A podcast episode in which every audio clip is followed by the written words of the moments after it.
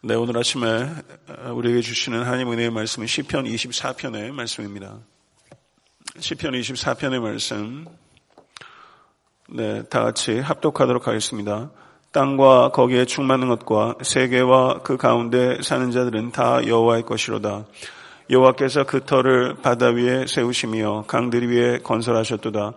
여호와의 산에 오를 자가 누구며 그의 거룩한 곳에 설 자가 누구인가? 곧 손이 깨끗하며 마음이 청결하며 뜻을 허탄한 데 두지 아니하며 거짓 맹세하지 아니하는 자로다. 그는 여호와께 복을 받고 구원의 하나님께 의를 얻으리니 이는 여호와를 찾는 족속이요 야곱의 하나님의 얼굴을 구하는 자로다. 문들아 너희 머리를 들지어다. 영원한 문들아 들릴지어다. 영광의 왕이 들어가시리로다. 영광의 왕이 누구시냐? 강하고 능한 여호와시요 전쟁에 능한 여호와시로다. 문들아 너의 머리를 들지어다. 영원한 문들아 들릴지어다. 영광의 왕이 들어가시리로다. 영광의 왕이 누구시냐? 만군의 여호와께서 곧 영광의 왕이시로다. 아멘. 할렐루야. 네, 시편 24편 많이 알려진 시인데 생각보다는 좀 해석하고 이해하는 게 좀 까다롭게 느껴졌습니다. 여기 보시게 되면요, 그 성경을 읽으실 때 특별히 반복되는 단어에 주목해야 되는데요. 여기에서 제일 많이 반복되는 단어가 뭡니까? 한번 주의 있게 한번 보세요. 7절부터 10절에 문들아 너희 머리를 들지어다. 영원한 문들아, 문에 대한 얘기들도 지금 네 차례 나오고, 그러면 지금 하나님을 누구시라고 표현하고 있습니까? 영광의 왕. 영광의 왕이라는 말이 7절부터 10절까지 네 번 등장하죠. 시편 전체의 영광의 왕이라는 표현은 여기에만 나오고 그리고 여기에만 네 번 등장해요. 그러니까 하나님은 누구세요? 영광의 왕이세요. 믿으십니까? 그런데 이 영광의 왕이신 하나님께서 모든 만물의 주인이시다, 이렇게 얘기하고 있는 것이 1절과 2절입니다. 이거는 가장 중요한 지식입니다. 믿으십니까? 이 지식 가지고 계십니까? 가장 중요한 지식이요, 가장 깊은 지식입니다. 그리고 3절에 보니까 여호와의 산, 어떤 산 얘기하겠어요? 시온산, 그의 거룩한 곳, 성소, 그렇죠? 그리고 그 밑에 나오는 얘기는 성도에 대한 얘기죠, 그렇죠? 성산, 성소, 성도 다 누구 거예요? 하나님의 것이에요. 그러니까 영광의 왕이 온 우주에, 그리고 거룩한 산 시온산에, 그리고 하나님의 성소에, 그리고 성도에 모든 것들을 주권적으로 하나님께서 다스리고 계시다. 영광의 왕에 대한 얘기고, 예, 그래서 영광의 왕, 이게 핵심 키워드다, 이렇게 볼 수 있습니다. 시편 24편의 이 배경이 뭐냐면요, 사무엘하 6장입니다. 사무엘하 6장. 그게 어떤 내용이냐면 다윗이 여호와의 법궤를 예루살렘으로 모시고 갈 때 그때 기리는 노래예요. 근데 잘 아시겠지만 역사적 배경을 조금만 제가 언급하도록 하겠습니다. 30여 년 전에 법궤가 예루살렘에 다시 들어오기 전에 이스라엘 백성들이 법궤를 빼앗겼습니다. 그런데 하나님께서 블레셋을 독종으로 치셨고, 그래서 이 블레셋 사람들이 전나는 암수 2마리의 법궤를 메워서 벳세메스로 보냈습니다. 그리고 벳세메스에 들어온 법궤가 기럇 여아림으로 보내졌고 그곳에서 아미나답의 집에 보관됐습니다. 그런데 다윗이 이스라엘 왕국을 통일한 후에 이 법궤를 예루살렘으로 가져와야겠다고 결심을 했습니다. 그래서 법궤를 가져오는 길에 끄는 황소들이 뛰었고 그때 제사장 우사가 손을 얹어서 하나님의 궤를 붙들었는데 하나님께서 진노하셔서 이 우사를 쳐서 죽이셨습니다. 그래서 다윗은 하나님을 두렵게 느꼈고 그리고 당황했습니다. 그래서 예루살렘으로 다윗은 가버렸고, 그리고 법궤는 오베데돔의 집으로 보내졌습니다. 그리고 다윗이 한동안 칩거에 들어갔고, 뭐가 도대체 잘못된 것인지 다윗은 자신을 되돌아보고 깊은 회개를 하였습니다. 하나님의 법궤를 예루살렘으로 옮기려고 하는 것 자체는 선한 의도고, 그리고 거기엔 전적인 헌신이 들어가 있습니다. 그런데 아무리 하나님의 일을 선한 의도와 전적인 헌신을 가지고 해도 그것으로 충분하지 못하다는 것입니다. 하나님의 법궤를 예루살렘으로 옮길 때는 하나님께서 기뻐하시는 방법대로 해야 되는데 바로 그 부분을 놓쳤기 때문에 그것을 다윗이 비로소 깨닫고 회개하게 됐고, 그리고 하나님의 법궤를 다시 옮길 때는 철저하게 하나님의 말씀에 따라 이루어졌습니다. 그래서 첫 번째 법궤를 운반할 때는 수레를 사용했는데 두 번째 이동할 때는 레위인이 메고 옮겨지게 되는 것이죠. 그래서 우리가 하나님의 일을 헌신적으로 그리고 선한 의도로 하면서 우리가 도취될 수 있습니다. 그러면서 하나님의 일을 내 방법대로 할 수 있습니다. 하나님께서 바울이 소아시아로 가고자 했을 때 하나님께서 방향을 트셔서 유럽으로 트셨고, 세 번째 선교 여행은 또 소아시아를 가도록 하셨어요. 바울이 헌신적으로 선교사가 하는데 불구하고 하나님께서 방향을 트셨어요. 하나님의 일을 하나님께서 원하시는 방법대로 해야 된다는 것을 우리에게 가르쳐주고 있는 것이죠. 하나님의 일을 열성적으로 하실 수 있는 여러분과 제가 될 수 있게 간절히 바랍니다. 그러나 하나님의 일을 하나님의 방법대로 하는 것 역시 너무나 중요하다는 것을 우리 항상 생각하고, 그러니까 하나님의 일을 할 때 우리에게 중요한 것은 항상 겸손함이라는 것이죠. 그래서 하나님께 항상 묻고 하실 수 있는 여러분과 제가 될 수 있게 되기를 간절히 바랍니다. 오벳에돔에서 예루살렘까지 거리가 16km니까 만만한 거리가 아닙니다. 근데 매 6걸음마다 제사를 드렸다, 이렇게 말하고 있어요. 그러다가 마침내 예루살렘 성문을 통과할 때 다윗이 어떻게 합니까? 저 춤을 추기 시작해요. 춤을 잘 춰서겠어요? 춤을 추기 시작합니다. 다윗이 통제력을 상실한 것이 아니라 통제력을 초월한 거예요. 통제력을 초월했어요. 그래서 그때 다윗의 아내 미갈은 어떻게 합니까? 창을 통해서 거리를 내다보고 있었어요. 그런데 미갈은 냉랭합니다. 하나님의 벽궤가 수십 년 만에 다시 돌아오는데 미갈은 냉랭해요. 미갈에게 예배는 퍼포먼스예요. 미갈의 예배의 청중은 하나님이 아니라 사람입니다. 그래서 미갈은 기계적이고 형식적인 종교 행위에는 능통했지만 미갈은 하나님을 두려워하지도 않고 하나님을 기뻐하지도 않습니다. 그렇기 때문에 미갈은 종교 행위를 하는 것이지 예배자이지 못한 것이죠. 다윗은 종교 행사를 주관하는 왕이 아니라 살아계신 하나님 앞에 뜨겁게 반응하는 예배자였어요. 예루살렘으로 법궤가 들어올 때 다윗이 춤을 춘 것은 저가 종교 행위를 주장하는 그런 왕으로서가 아니라 저는 그 기쁨과 하나님을 두려워하는, 우사를 치셨던 하나님에 대한 두려움과 그리고 이제야 비로소 법궤가 들어오는 것에 대한 그 기쁨이 같이 있는 것이죠. 저는 왕이기 이전에 예배자입니다. 성도 여러분, 자신을 잊어버렸어요. 그래서 완전히 하나님께 집중한 거예요. 그래서 제가 통제력을 상실한 것이 아니라 통제력을 초월했다고 제가 표현을 드리는 거예요. 자신을 잊고 하나님께 완전히 집중해버렸어요. 여러분, 이런 예배 드리신 적 있으십니까? 자신을 잊어버리고 완전히 하나님께 집중하는 것. 그래서 하나님에 대한 두려움과 하나님에 대한 기쁨이 조화된 것이죠. 그래서 하나님 앞에서 떨기도 하고 하나님 앞에서 춤추기도 하는 거예요. 정말 여러분과 제가 그런 예배자가 되면 참 좋겠습니다. 그리고 여러분의 예배가, 애틀랜타 섬김교회 예배가 하나님 앞에 떨기도 하고 하나님 앞에서 춤추기도 하는 그런 예배가 될 수 있도록, 우리가 예배를 드리면서 타성해졌지 않고 매 순간 예배 앞에 우리가 그렇게 예배 드릴 수 있도록. 저는 새벽에 찬송가로 찬양하는데 제가 은혜를 참 많이 받아요. 제가 썩 찬양을 잘하는 사람도 아니고, 근데 새벽에 찬양할 때 이렇게 전 참 고향되는 것 같아요. 성도님들도 찬양하시면서 굉장히 깊이 들어가시는 것 같아요. 제가 그렇게 느끼는 겁니까? 아니면 진짜 그렇습니까?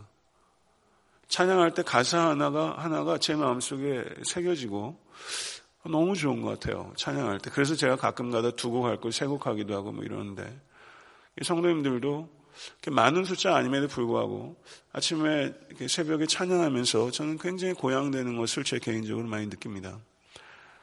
찬양을 해도 가사 하나하나를 깊이 생각하고, 좀 다른 얘기입니다만은 복면가왕, 뭐 나가수 이런 데 나오는 가수들 이렇게 보면요, 제가 그런 프로그램 가끔 봐요. 이상하게 봐지더라고요.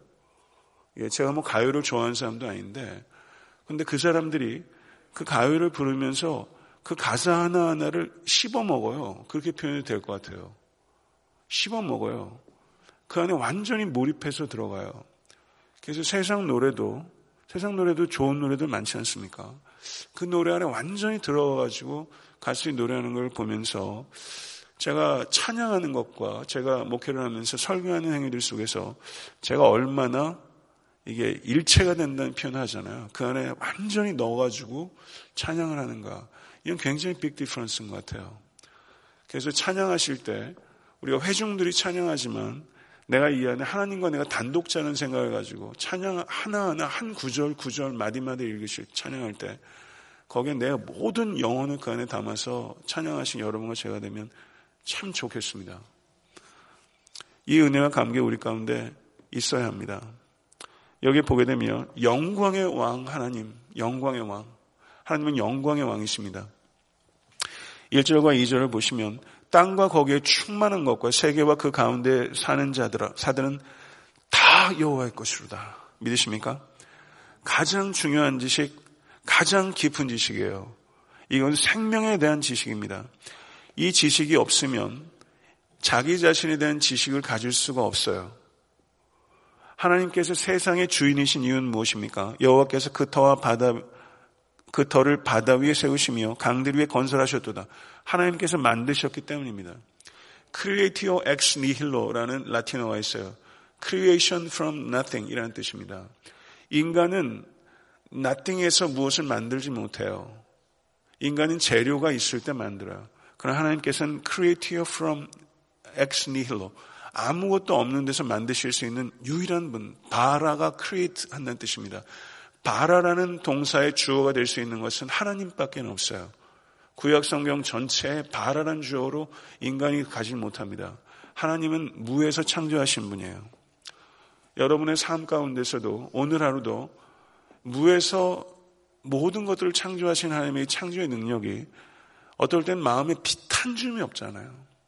소망이 한 터럭도 없는 마음이 들 때가 참 많이 있지 않습니까? 내 마음을 내가 어떻게 못하는 그런 진짜 nothing의 마음속에 하나님께서 모든 것들을 창조하시는 샘물처럼 생명력이 여러분의 삶 가운데, 저희 삶 가운데 솟아나는 오늘날 될 수 있게 간절히 바랍니다. 하나님께서 만드셨다는 것은 목적이 없는 게 하나도 없다는 뜻이에요. 믿으십니까?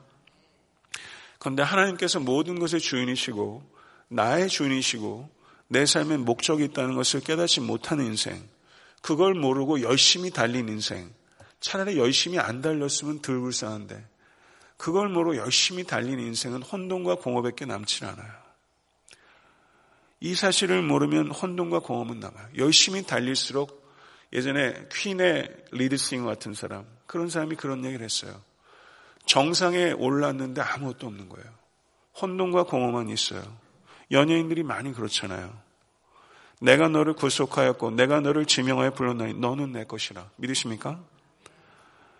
내 자신, 내 존재, 내 물질, 내 시간, 내 재능, 내 은사, 내 사업, 이건 말할 것도 없고요. 내 존재 전체가 하나님의 것입니다. 나는 청직입니다. 하나님께서는 모든 피조세계의 주인이시고 하나님께서 창조하셨고 from creation to new creation, 창조에서 새 창조, 하나님께서 모든 것들을 지금 섭리하고 계시고 믿으시기 간절히 바랍니다. 이 자연을 사랑해야 되는 사람은 세상에 자연주의자들이 아니에요. 도룡뇽 하나 때문에 난리를 친 한국의 비구니도 있잖아요. 정말 자연 세계를 보존하고 그리고 가꿔야 되는 책임은 크리스천에게 있습니다. 왜냐하면 창조의 하나님께서 모든 것의 주인이시기 때문에 그 자연 세계를 존중하는 일들, 환경 보호하고 환경을 보존하는 일들에 대한 책임도 성도와 교회에게 있습니다. 그리고 지극히 작은 자를 돌보는 일들은 세상의 박애주의자에게 있지 않아요. 요즘 한국에 도네이션 요즘 굉장히 안 합니다. 이제 자선 뭐 이런 거 해가지고 요트 타고서 사진 찍고 하는 사람들도 있었고, 이 돈이 줄줄줄줄 새니까 자선을 안 해요. 자기가 직접 하겠다는 거죠. 어디를 도대체 믿을 데가 없는 거예요. 정말 지극히 작은 자에 대한 관심은 세상에 그런 자선단체가 아니라 교회입니다. 지극히 작은 자를 관대한 사람으로 돌봐야 되는 책임, 그리고 자연 세계를 돌봐야 되는 책임, 이 두 가지 책임이 크리스천에게 주어진 가장 중요한 책임 가운데 하나예요. 정말 저는 여러분과 이렇게 애타한테 섬기는 교회가 이민생활하면서 이 환경 문제, 지극히 작은 자에 대한 책임, 이런 것들을 how 묻게 되면 참 막연해요. 이런 부분들은 계속 고민하면서 우리가 이민사회에 살지만 미국 사회의 한 일원으로서 이 한인 커뮤니티에 그리고 미국 커뮤니티에 어떻게 기여하고 또 여기에서 책임 있는 일원으로서 살아갈 수 있을까? 저희가 그냥 교회가 좀 북적북적하고 사람들 늘고 그런 게 안주할 수 없잖아요. 어떻게 하면 이 지역사회 우리가 이 창조세계에 그 지극히 작은 자에게 연관을 맺으며 하나님의 영광을 나타낼 수 있을 것인가? 하나님께서 어떻게 교회 안에서만 영광의 왕이시고 교회 밖에서는 아닙니까? 이 온 땅의 영광의 왕이신 하나님을 높여드린 일에 여러분의 삶을 헌신하고 그리고 구체적인 방법들을 저희가 찾아낼 수 있는 우리 모두가 될 수 있기를 간절히 바랍니다. 그 다음에 그 뒤에 이어진 내용을 한번 보세요. 여호와의 산에 오를 자가 누구며 그의 거룩한 곳에 설 자가 누구인가? 이건 굉장히 중요한 질문이에요. 시편에 이런 내용들이 더러 있습니다.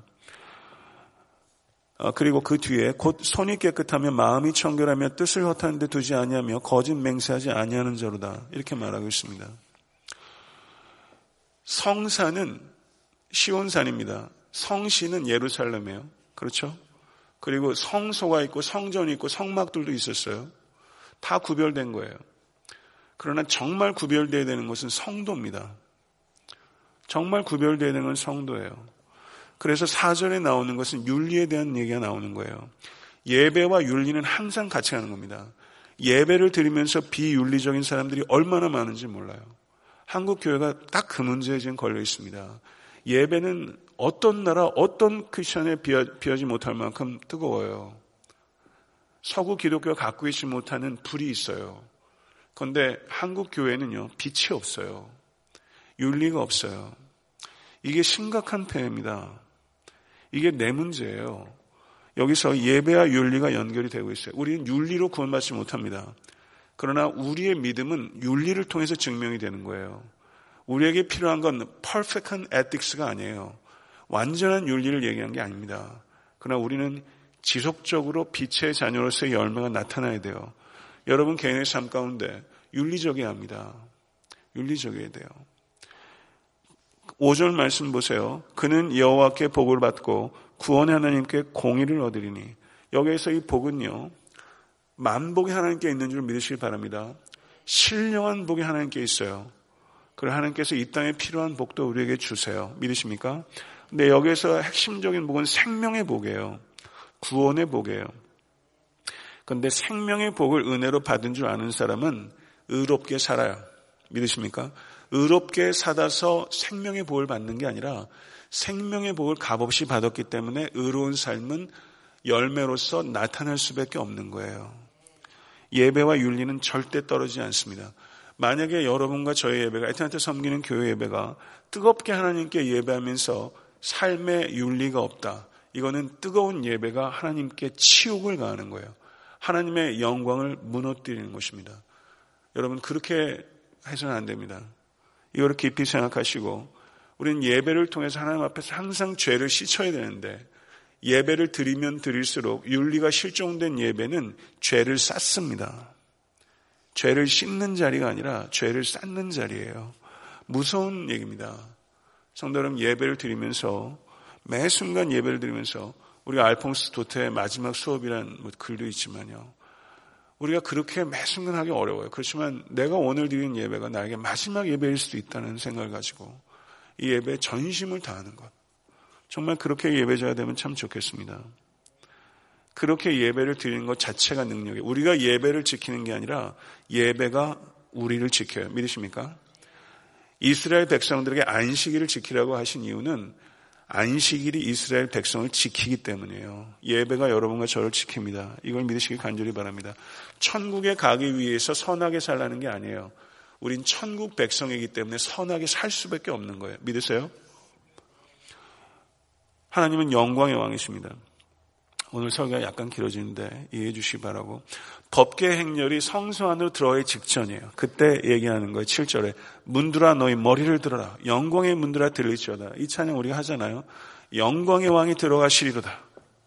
이게 언제 낭독이 되는 시편이냐면요, 대강절에 낭독되는 시편이 시편 24편이에요. 영광의 왕이 역사 가운데 들어오셨어요. 믿으십니까? 역사 안으로 영광의 왕이 들어오셨어요. 그리고 이 영광의 왕이 예루살렘에 입성하셨어요. 마가복음 11장에. 그리고 예루살렘 성전에 예수님께서 들어가셨는데 사람들은 거기서 정치적인 혁명이 일어나길 바라는데 예수님께서 둘러보시고 배단위로 나가시더라. 이 왕은 미스테리어스한 킹입니다. 신비한 왕이에요. 일루시브 킹이라고 이렇게 표현하게 돼요. 손에 잘 안 잡혀요. 그런데 이 예수님은 진정한 왕이세요. 이 왕이 우리에게 뭘 갖다 줘요? 여기 보세요. 5절 말씀, 그는 여호와께 복을 받고 구원의 하나님께 의를 얻으린다, 이렇게 말했습니다. 복과 의는 예수 그리스도를 통해서 우리에게 주어집니다. 예수 그리스도께서 예루살렘 성소에 들어가신 것처럼 예수님께서 이 땅 역사 가운데 들어오셨고, 그리고 여러분의 삶과 저의 삶의 어느 시점에 그 예수 영광의 왕이 우리의 영혼 가운데 들어오셨어요. 믿으세요? 그 영광의 왕이 여러분 영혼 가운데 들어왔어요. 볼지어다 내가 문 밖에 서서 두드리노니 누구든지 내 음성을 듣고 문을 열면 내가 그에게로 들어가 그로 더불어 먹고 그는 나와 더불어 먹으리라. 아멘. 믿으세요? 오늘 하루 예수 그리스도와 함께 먹고 마시십시오. 예수님은 우리의 영혼 가운데 들어오셔서 나그네처럼 며칠 있다가 나가는 사람이 아니에요. 예수님 우리 가운데 오셔서 영원토록 거하시는 거예요. 믿으세요? 예, 이미 계세요. 더 오신다는 거는 없기 때문에 들어오시라는 게 아니에요. 나를 더 주장하실 수 있도록 내어드리는 거죠. 여러분의 존재 깊숙이 더 들어오실 수 있도록. 들어오시는 게 질적 차이가 있는 거예요. 그렇죠? 예수께서 들어오셔서 영혼 중심으로 더 들어오실 수 있도록 오늘 하루가 그렇게 되실 수 있길 간절히 바라고, 다 주의 것이로다. 믿으세요? 이걸 믿으시고 하나님께 주권을 더 맡겨드리고 영광스러운 삶을 살아가시는 모든 권속되실 수 있게 되기를 간절히 축원합니다. 주님 가르쳐 주신 기도로 예배를 마치겠습니다.